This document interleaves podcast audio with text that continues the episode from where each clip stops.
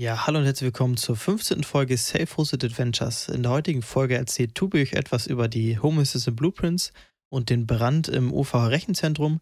Dazu erzähle ich euch etwas über die Software BitCryptor. Viel Spaß beim Zuhören.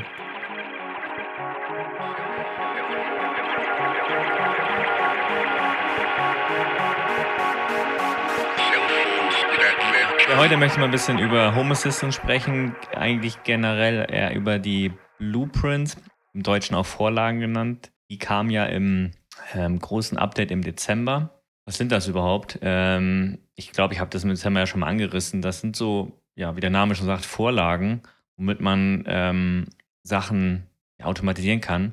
Also es gibt generell bei Home Assistant ja schon Automatisierungen.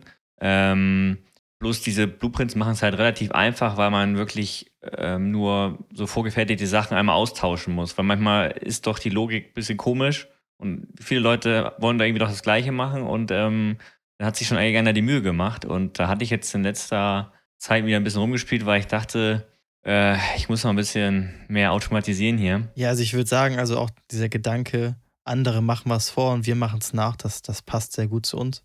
Ja, genau. Kopier, wir nennen, ihn, wir nennen unseren Podcast um. Genau. Kopier-Podcast, nein. Ähm, ja, nicht vieles. Also ich habe zum Beispiel, ist das bei mir, ich bin, ich habe, äh, wenn ich abends ins Wohnzimmer gehe, mache ich grundsätzlich äh, mit meinem, mit meiner Alexa ein Licht an. Und das kann man natürlich auch irgendwie voll gut automatisieren. Äh, das ist jetzt nichts Komplexes oder so. Ich bin da wirklich noch wirklich sehr am Anfang, beziehungsweise habe wirklich nicht viel.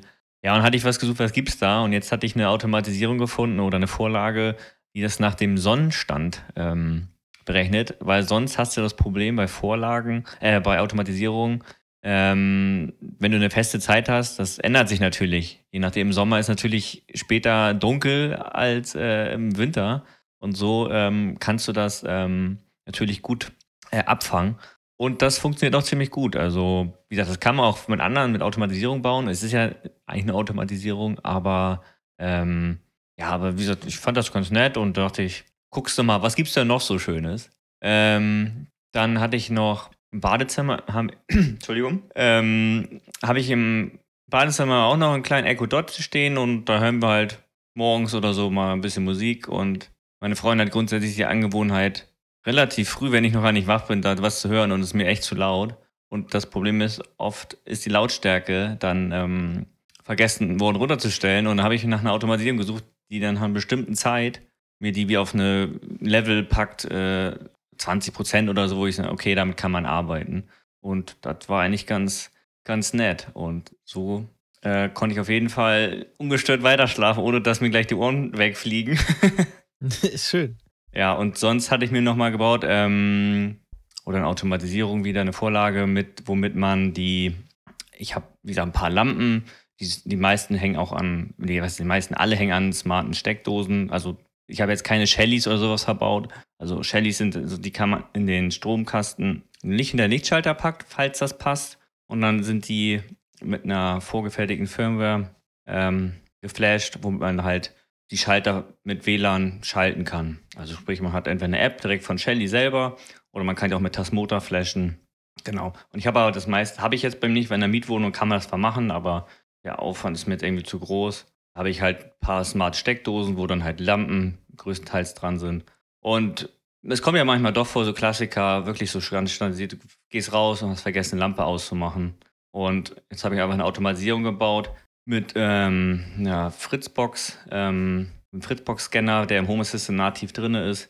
Der pinkt quasi immer, ob du im WLAN drin bist. Habe ich einfach die beiden Handys von meiner Freundin und mir genommen und ja, wenn, wenn nicht mehr erreichbar sind, gehen die Lampen halt aus. Also es, ja, es ist eine überschaubar. Ich habe ja keine Villa, ne, wo ich den Westflügel einmal hin muss, aber ähm, das ist schon ganz, ganz nett so. Ne? Also wie gesagt, gibt es unendlich viele Möglichkeiten und ähm, ja, aber das sind halt so Kleinigkeiten und ich brauche aber noch ein paar mehr Geräte. Also ich habe immer noch, ich weiß, wann habe ich das mal erzählt? Smarten Briefkastensensor. das hast du ich schon mehrmals, glaube ich, erzählt. Ja, ich hatte den, ich habe jetzt auch vor einiger Zeit schon, bestimmt schon zwei, zwei Monaten, die ganzen Zigbee, MQTT etc. Sachen, die Zigbee to Tasmota wollte ich ja machen, habe ich schon da, aber mir fehlt immer noch die Stromquelle unten, äh, wo ich die im Treppenhaus abgreifen kann, weil der neue Repeater, den ich hier mir mal vor einiger Zeit gekauft habe, der würde sogar das WLAN bis nach unten äh, ins Treppenhaus kriegen. Also ja, stay tuned, sage ich nur. Gucken wir, was wir da machen. gespannt. Ja, also ja, meine Idee war natürlich nochmal irgendwie die einfach von den von der Deckenlampe im da Strom abzuzwacken. Aber gucken wir mal. Ich kann mal mit dem Hausmeister sprechen. Das ist halt das Problem, wenn man in einer Mietwohnung wohnt und kein eigenes Haus hat, wo man dann selber basteln kann. Ne? Das stimmt, da kannst du nicht einfach in die Wand bohren oder Strom irgendwo klauen. Ja. Gut, ja, das wäre erstmal von mir zu dem Thema. Und dann, Nico, dann erzähl du mal, was hast du denn so heute auf, oder was hast du die letzten zwei Wochen so getrieben? Ja, ich muss sagen, es waren wieder relativ ruhige ähm, Homelab-Wochen, aber eine Sache, die kam aus dem Nichts, obwohl eigentlich nicht. Und zwar hatte ich mich gewundert, dass plötzlich eines Tages ich nicht mehr auf meine Dienste, auf meine Hauptdomain kam und äh, war ganz perplex so, was zum Teufel, dann, dann gehe ich auf äh, meinen Provider, also da, wo ich die Domain gekauft habe, gehe da hin, oh sehe, ja, einen Tag verbleiben, dann verlängere ich die mal ganz schnell. Ging immer noch nicht, okay. Dann habe ich immer eine Mail hingeschrieben, ey Leute, was ist da los?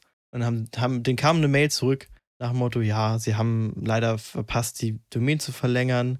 Wir haben sie jetzt wieder zum Register zurückgeschickt. Ich weiß nicht genau, wie es abläuft, aber zumindest hat er das so erwähnt. Und wir haben sie jetzt wieder zurückgeholt. Das dauert aber so drei, vier Tage. Er hatte noch drei, vier Tage gedauert, dann war es auch wieder gut. Aber ich dachte mir, da war eigentlich ein Tag noch verbleiben. Wie kann sowas passieren? Ja, also das äh, nur mal als kleine Anekdote. Immer dran denken, eure Domains äh, zu verlängern. Also ich habe jetzt auch endlich mal die automatische Verlängerung eingestellt.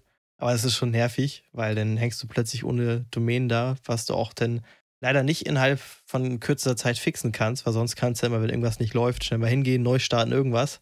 Das, ist das bei äh, dir mit den Domains? Ist das bei dir, äh, mit den, wo du meinst, automatische Verlängerung, wird das dann einfach eingezogen? Hast du so ein Lastschriftmandat jetzt oder wie läuft das bei dir? Ich habe da meine, meine Bankkarte, die gleichzeitig eine Kreditkarte ist, hinterlegt und dann zieht so. er sich das da runter. Okay, weil bei mir ist das so, bei meinem Domainregistrar, da kannst du wahrscheinlich gleich auch machen, aber ich glaube, ich habe einfach so ein Guthabenkonto, wo ich was raufpacken kann. Aber es gibt schon auch so, ja. Wir haben ja zum Glück nicht so viele Domains. Ich habe wir haben nur zwei Stück, ne? Also ich habe zwei. Also ich habe eine meine eigene und dann halt noch die für Self-Hosted. Und ja, ich du hast ja, glaube ich, auch nur zwei. Eine? Zwei Stück, ja. Eine für meinen halt persönlichen meinen Namen und eine für meinen Gamertag, die ich ja. für manche Sachen nutze. So.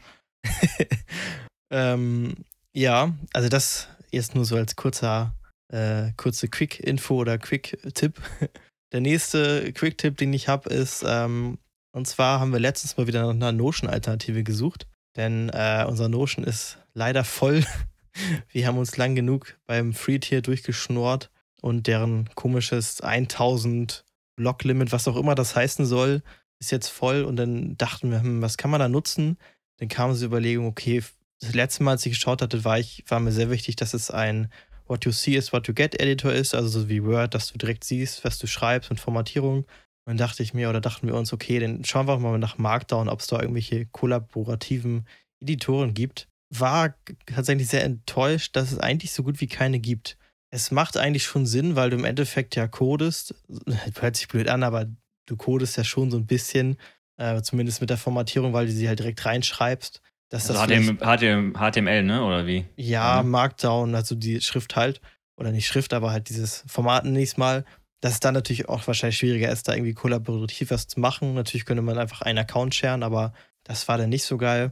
Ähm, und dann dachte ich mir, okay, eigentlich kann man es doch ganz simpel nutzen. Ich habe meine Nextcloud, da kann ich doch eigentlich mal Colo, Colo, Colobra, Calobra, keine Ahnung. das musst du mir sagen, ich habe keine Ahnung von Nextcloud. Dieses Libre, LibreOffice äh, online, was so ein bisschen wie halt Google Docs funktioniert. Dachte ich, teste ich das mal aus. Und dann haben wir es ausgetestet und es war arschlahm. Es kann natürlich auch meine Nextcloud liegen. Und gleichzeitig hatte ich dann in dem Zug auch noch Fehler in der Nextcloud, dass ich äh, dann, nachdem ich das aktiviert habe, irgendwie die, die, Hauptseite für eine Minute ich laden konnte. Und dann war ich wieder irgendwie so also angepisst, sag ich mal so, nach, weil man hat, wir haben es ja öfter mal mit der Nextcloud, dass die sich nicht so verhält, wie man das möchte. Und dann hatte ich wieder nach Alternativen gesucht und ja, war wieder relativ enttäuscht, dass ich da für meine Zwecke jetzt keine gefunden hatte. Und dann bin ich auf eine Software gestoßen, die habe ich früher schon mal gehört, aber die äh, ist auf jeden Fall sehr hilfreich, wenn man keinen nicht unbedingt Self hosten möchte, aber trotzdem Datenschutz haben will, also sehr guten Datenschutz. Und das ist auch eine Software, die man vielleicht der Familie empfehlen kann. Ähm, und das ist nämlich Boxcryptor. Das ist im Endeffekt ist das eine Middleware zwischen dir und dem Cloud-Provider. Das heißt, ähm, in der Praxis zum Beispiel lädst du den Google Drive Client auf deinen Rechner runter, lädst den Boxcryptor Client runter und im Boxcryptor Client siehst du dann die Google Drive und kannst da Ordner erstellen und Dateien erstellen. Und das kannst du auch so machen, dass die Dateien automatisch verschlüsselt werden. Das heißt, dass du, sag ich mal, über diesen Boxcryptor alles normal sehen kannst, aber die Google Drive selbst nur äh, gekryptete Daten sieht, sieht, sieht. Das heißt, du könntest theoretisch dir halt den billigsten Storage nehmen, die du haben willst. Das ist ja wahrscheinlich Google, äh, wo Datenschutz halt immer fragwürdig ist und kannst den halt doch datenschutzfreundlich benutzen. Der Free-Tier von der Software ist auch sehr gut. Also da hast du, glaube ich, ein, ähm, wie nennt sich das, ein Service, den du nutzen kannst. Also theoretisch könntest du ja auch tausend verschiedene Clients auf deinem PC installieren, Google Drive, OneDrive und die könntest du alle reinhauen, aber Free-Tier kannst du nur eine und du kannst in der Free-Tier die Dateinamen nicht verschlüsseln. Ähm, ja, aber das ist auf jeden Fall eine sehr coole Software. Die hat auch eine Mobile-App, mit der du dich anmelden kannst und auch solche Sachen wie Foto-Upload. Äh, ich denke, das ist eine sehr gute Alternative, wenn man jetzt vielleicht nicht zufrieden ist mit Nextcloud, aber doch irgendwie Sicherheits, also Sicherheit, Privatsphäre-mäßig besser unterwegs sein möchte. Weil wenn man sich mal so Cloud-Provider anguckt oder die halt datenschutzfreundlich sind und in Deutschland gehostet sind, sind die ja meistens sehr teuer. Teilweise denn 15 Euro für 100 Gigabyte obwohl das, das lassen die mal, das lassen die echt mal fürstlich bezahlen, ne? Also ja. Schon. Aber ist auch, ist das auch ein Thema für Backups? Ja, wahrscheinlich schon, ne? Ähm, weiß ich nicht. Ich weiß es nicht, ob es da vielleicht einen CLI-Client für gibt. Ähm, das müsste man mal nochmal recherchieren. Vielleicht ist es da auch eine Möglichkeit, aber dafür gibt es dann ja auch andere Lösungen wie Duplikate, die machen ja im Endeffekt das Gleiche. Mhm. Nur halt, dass es bei Boxcrypto halt instant ist, ne? Du gehst da rein, du siehst es alles ähm, ja, ich kenne ja. das nur durch mein. Entschuldigung, achso, Entschuldigung, red weiter, Entschuldigung. Nö, ich wollte eigentlich auch nur noch sagen, also dass ich äh, war auch schon mal zu überlegen, wenn mir die Nextcloud nicht mehr gefällt, dass ich einfach wieder darauf umsteige, weil es ist, also ich muss sagen, die auch die Anwendung hat mir sehr gut gefallen. Und das ist vielleicht eine Lösung, wo man gar nicht drüber nachdenkt, wenn man jetzt irgendwie nach sowas wie Nextcloud oder C-Drive und wie das alles heißt sucht. Äh, äh, und was nimmst du äh, als Backend dann? Egal was. Das ist egal, also der unterstützt fast alles, der unterstützt selbst Nextcloud, damit habe ich es auch getestet, aber du kannst halt eigentlich, das ist das Geile daran, du kannst das nutzen, was am billigsten ist, so ungefähr, und kannst es trotzdem sicher nutzen. Ähm, ja. Theoretisch kannst du es auch nutzen, was auch vielleicht ein anderer Einsatzzweck ist. Nextcloud äh, ist ja auch standardmäßig nicht, nicht ähm, verschlüsselt. Und es ist ja doch immer eine Gefahr da, dass jemand deinen Server klaut und wenn das nicht Hardware verschlüsselt ist, könnte er die Daten nehmen. Das heißt, theoretisch könntest du Box-Krypte auch mit der Nextcloud zusammen nutzen und dann zum Beispiel irgendwelche Finanzdaten oder Gehaltsabrechnungen, wohl die sind jetzt auch nicht so, aber die könntest du zum Beispiel einfach über Boxcrypt da drin speichern und die werden dann auch in der Nextcloud verschlüsselt. Da lobe ich meine C-File, weil das hat verschlüsselte Bibliotheken von Haus aus. Verschlüsselte, ne, die hat China wahrscheinlich auch den Key zu. Nee, nein, nein, es nein. ist ja auch Open Source. Ne? Also so schlecht ist es nicht, aber irgendwie, muss ich sagen, habe ich bei C-File immer so ein schlechtes Gefühl, muss ich ehrlich sagen. Ja, ja, also wieder ich, das, ähm, ich bin sehr, sehr happy damit mit C-File. Ich kann da ganz kurz mal einhaken. Ich hatte jetzt ähm, C-File auch mal geupdatet. Jetzt kam gerade ein neues, oder vor einiger Zeit, vor einem Monat, glaube ich, die Version 8 raus. Äh, ich benutze bei mir die C-File ja ähm, in der Pro-Version. Die hat ja noch so nette Spielereien und was ich ganz vergessen hatte, das ist im Zuge des Updates eigentlich erst aufgefallen, weil ich dann den äh, Index neu gemacht habe. Ich hatte ja letzte Folge über Dokumentenmanagement gesprochen und ich suchte ja noch eine Lösung, ob ich vielleicht irgendwie Paperless und wie sie alle heißen benutze oder ob ich nicht doch ähm, einfach Ordner mache und dann OCR drauf. Und das Schöne ist, in der Pro-Version, das auf drei User limitiert ist, aber das ist absolut okay für mich, weil mehr Leute kommen da sowieso nicht zu und Gastzugang zählt halt nicht als User. Ähm, dann hat das einen Elasticsearch äh, Stack dahinter. Das heißt, ich kann die PDFs und Words etc. direkt durchsuchen und das klappt ziemlich gut, muss ich sagen. Also was ich jetzt nur noch machen müsste, ist halt die, ähm, die Ordner, ja, müsste man nicht unbedingt, aber ich brauche das irgendwie, dass ich zumindest ein bisschen geordnet habe. Ähm, das heißt, ähm, solche Krankenkasse, dass es einen Ordner kriegt oder Versicherung. Müsste man wahrscheinlich nicht, aber ich möchte das halt haben. Ähm, das wäre schon, das ist echt ganz nice. Was ich aber leider nicht weiß, das müsste ich jetzt nochmal recherchieren, ist, äh, ob wenn man verschlüsselte Bibliotheken hat, ob dann noch die Suche funktioniert. Das wäre mir interessant zu wissen. Das wäre echt interessant. nee, aber nee, das ist schon, das ist echt ganz nice. Und das Update ging, wenn ich überlege, deine, wo war, du hast doch letztes Mal auf Nextcloud 21 geupdatet. Mhm. Das ist ja immer ganz schönes, so einfach easy going ist das ja auch nicht immer so. Ne? Also nee, gerade nee, wenn du. Nee, also ich, das Einzige, was halt nervig war, dass man theoretisch warten muss. Weil, also sonst, ich muss sagen, die Nextcloud-Updates haben immer sehr gut funktioniert. Das ist auch alles über den Web-GUI-Updater. Mhm. Da hatte ich, muss sagen, bis jetzt eigentlich keine Probleme, außer vielleicht, dass man im Nachhinein irgendwie einen Befehl absetzen musste, die die Nextcloud einmal aber auch selbst gesagt hat. Von daher ging das eigentlich. Ja gut, bei der SIFA ist das leider nicht so schön über der GUI. Mhm. Da musst du es halt dann kurz Dienste stoppen, Dateien rüber kopieren, äh, ein Shell-Skript laufen lassen, dann wieder ähm, starten und ja, das dauert, hat jetzt letztes Mal wirklich, glaube ich, zehn Minuten gedauert. Das ging jetzt fix. Kann man definitiv wahrscheinlich auch noch automatisieren, obwohl ich mir das schwierig finde mit dem Download, weil die Pro-Versionen sind nicht standardmäßig in der die sind wieder nicht standmäßig verfügbar, da muss man sich erst einloggen etc. Das ist immer ein bisschen doof. Ähm, kriegt man bestimmt auch irgendwie hingeskriptet, aber das ist mit der Aufwand auch wieder nicht wert, weil ich update jetzt nicht jede Woche und ich kam irgendwie von der 7.1.3 und das war jetzt halt wieder ein Major-Upgrade. Die meine Version, die kleinen dazwischen, die nehme ich nicht immer gleich mit, weil es läuft halt und ne, never change a running system. Genau. und ähm, nee, aber ich bin sehr happy mit der SIFA. Die ist halt auch echt performant, ne? Das ist echt, das ist schon wirklich Wirklich schön, weil du bist ja doch immer am Klagen, so ein bisschen, ja, also Zeit geht's, aber so richtig hundertprozentig zufrieden bist du ja auch nicht mit deiner Nextcloud und ähm Ja, also auf jeden Fall, also ich habe jetzt auch mal auf PHP 8 geupgradet, was ja auch noch eine, einen Geschwindigkeitsboost gebracht hat, ein bisschen. Es ist schon deutlich besser. Ich habe jetzt auch äh, mittlerweile den Preview-Cache angemacht. Ich weiß gar nicht, ob ich es letzte Woche schon mal erwähnt hatte, für die Bilder.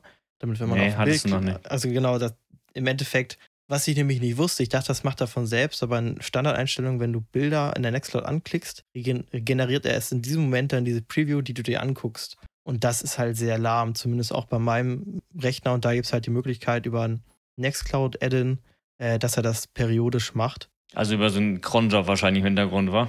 Genau, ja, über einen Cronjob. Ähm, das habe ich auch mal aktiviert.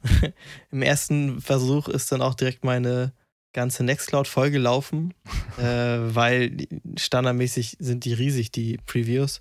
Danach habe ich es angepasst auf eine relativ geringe Auflösung, ich glaube 1024 x 1024. Reicht ja, ne? Ist ein Preview, ne? Ja, es reicht auf jeden Fall.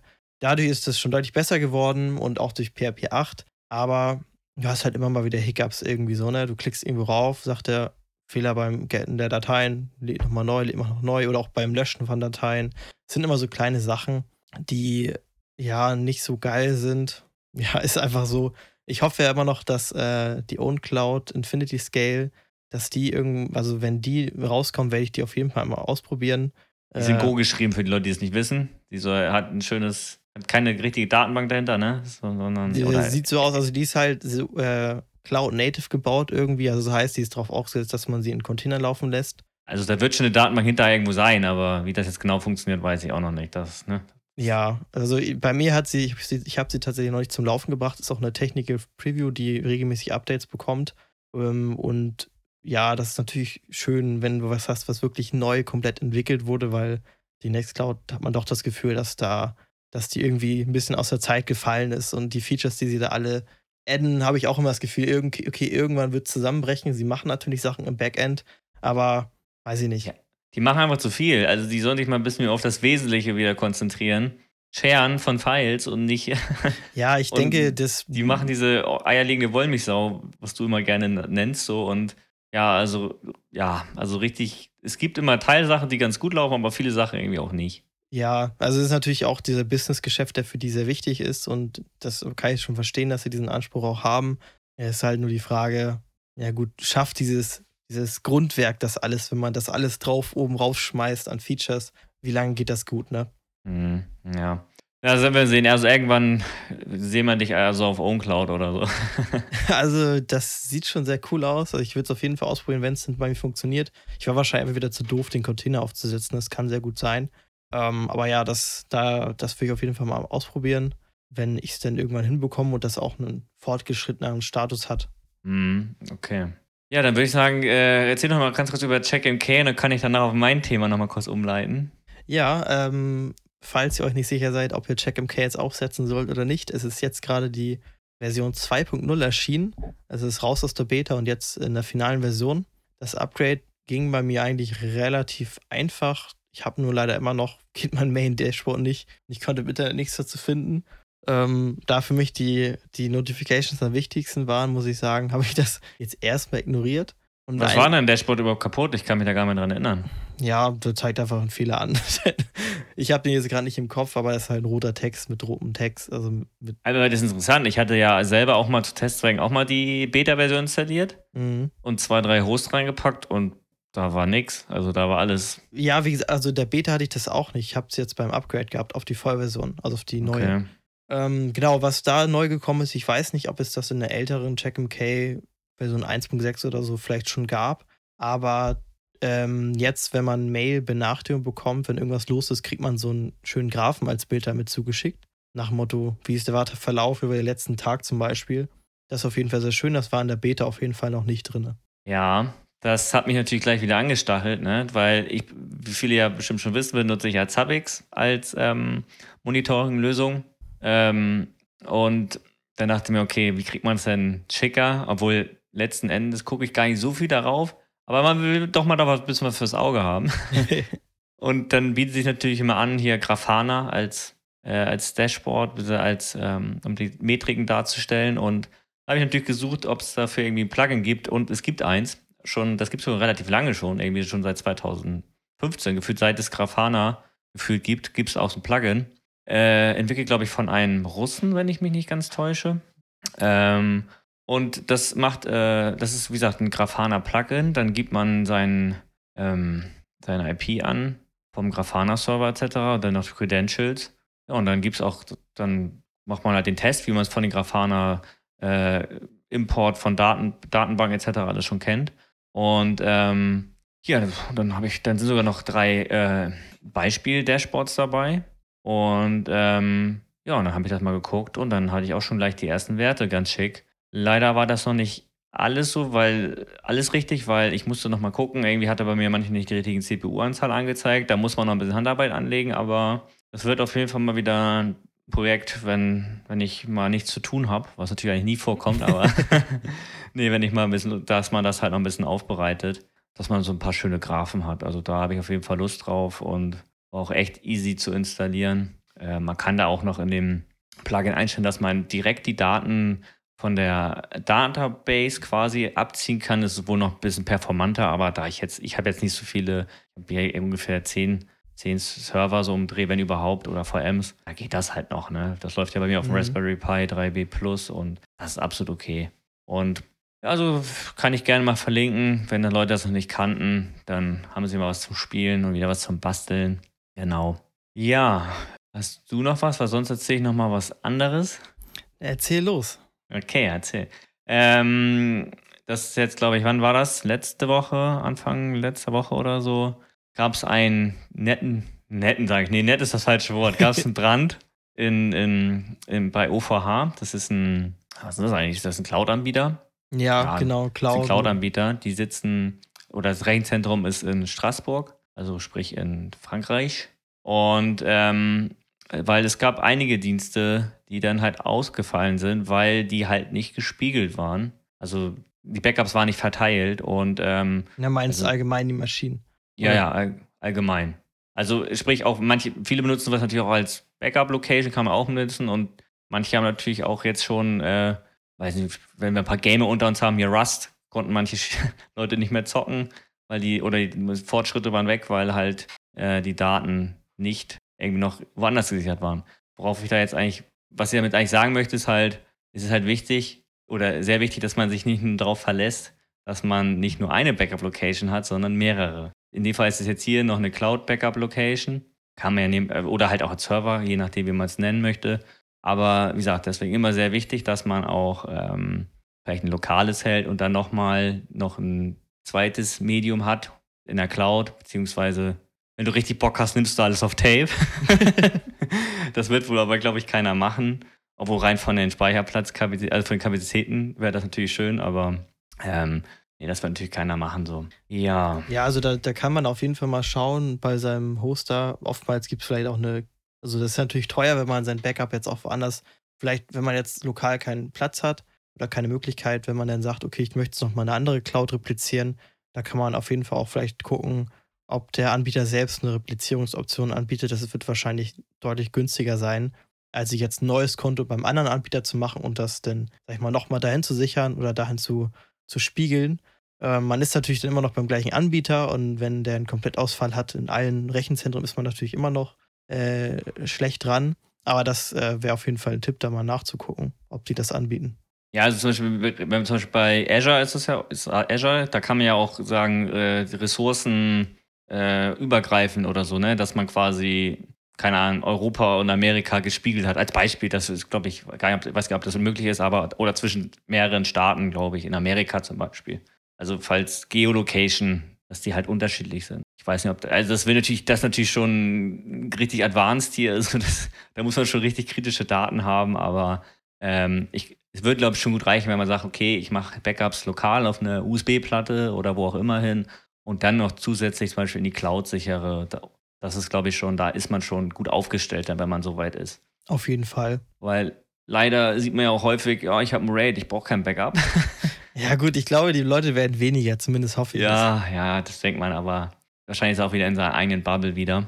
Und ähm, ja, das ist schon richtig. Ich weiß auch gar nicht, dieser OVH-Brand, ich glaube, ich hatte zumindest gelesen, das sollte auch durch eine USV ausgelöst worden sein, wenn ich mich nicht täusche. Also, das ja. ist, schon, ist schon nicht übel. Ja, also das Traurige ist eigentlich, dass deren ähm, Feuersysteme nicht, nicht funktioniert ja. haben. Ne? Also, eigentlich hat man dafür immer solche Sachen, aber es ist wahrscheinlich auch so. Zwei meistens ist das ja schon, ne? Ja, genau. Sauerstoffentzug oder so, wenn du es richtig schick hast. Ja, das war aber auch anscheinend das ältere Gebäude, aber ich finde das wieder so ein gutes Beispiel, weil man hat das ja irgendwie doch mal irgendwie, das alles heißt ja, alles ist repliziert, alles ist immer erreichbar, aber doch auch, wenn man das Stromnetz, ich weiß gar nicht, wann das war, ob das vor ein paar Jahren, da war doch auch mal irgendwie eigentlich nur ein kleiner Teil ist ausgefallen vom Stromnetz. Ja, Plötzlich hatten viele keinen Strom mehr, wo man eigentlich sagt, eigentlich ist das, sollte das doch kein Ding sein. Und das war, glaube ich, sogar europaweit irgendwie. Ja, das, das kann sein. Das war ja, das ist, glaube ich, ja, zwei Jahre her oder so, genau. Ja. Ich kann mich da auch noch erinnern. Bei Microsoft gab es ja auch irgendwie schon mal einen Serverausfall, also nicht Server, Datencenter-Ausfall, glaube ich, in,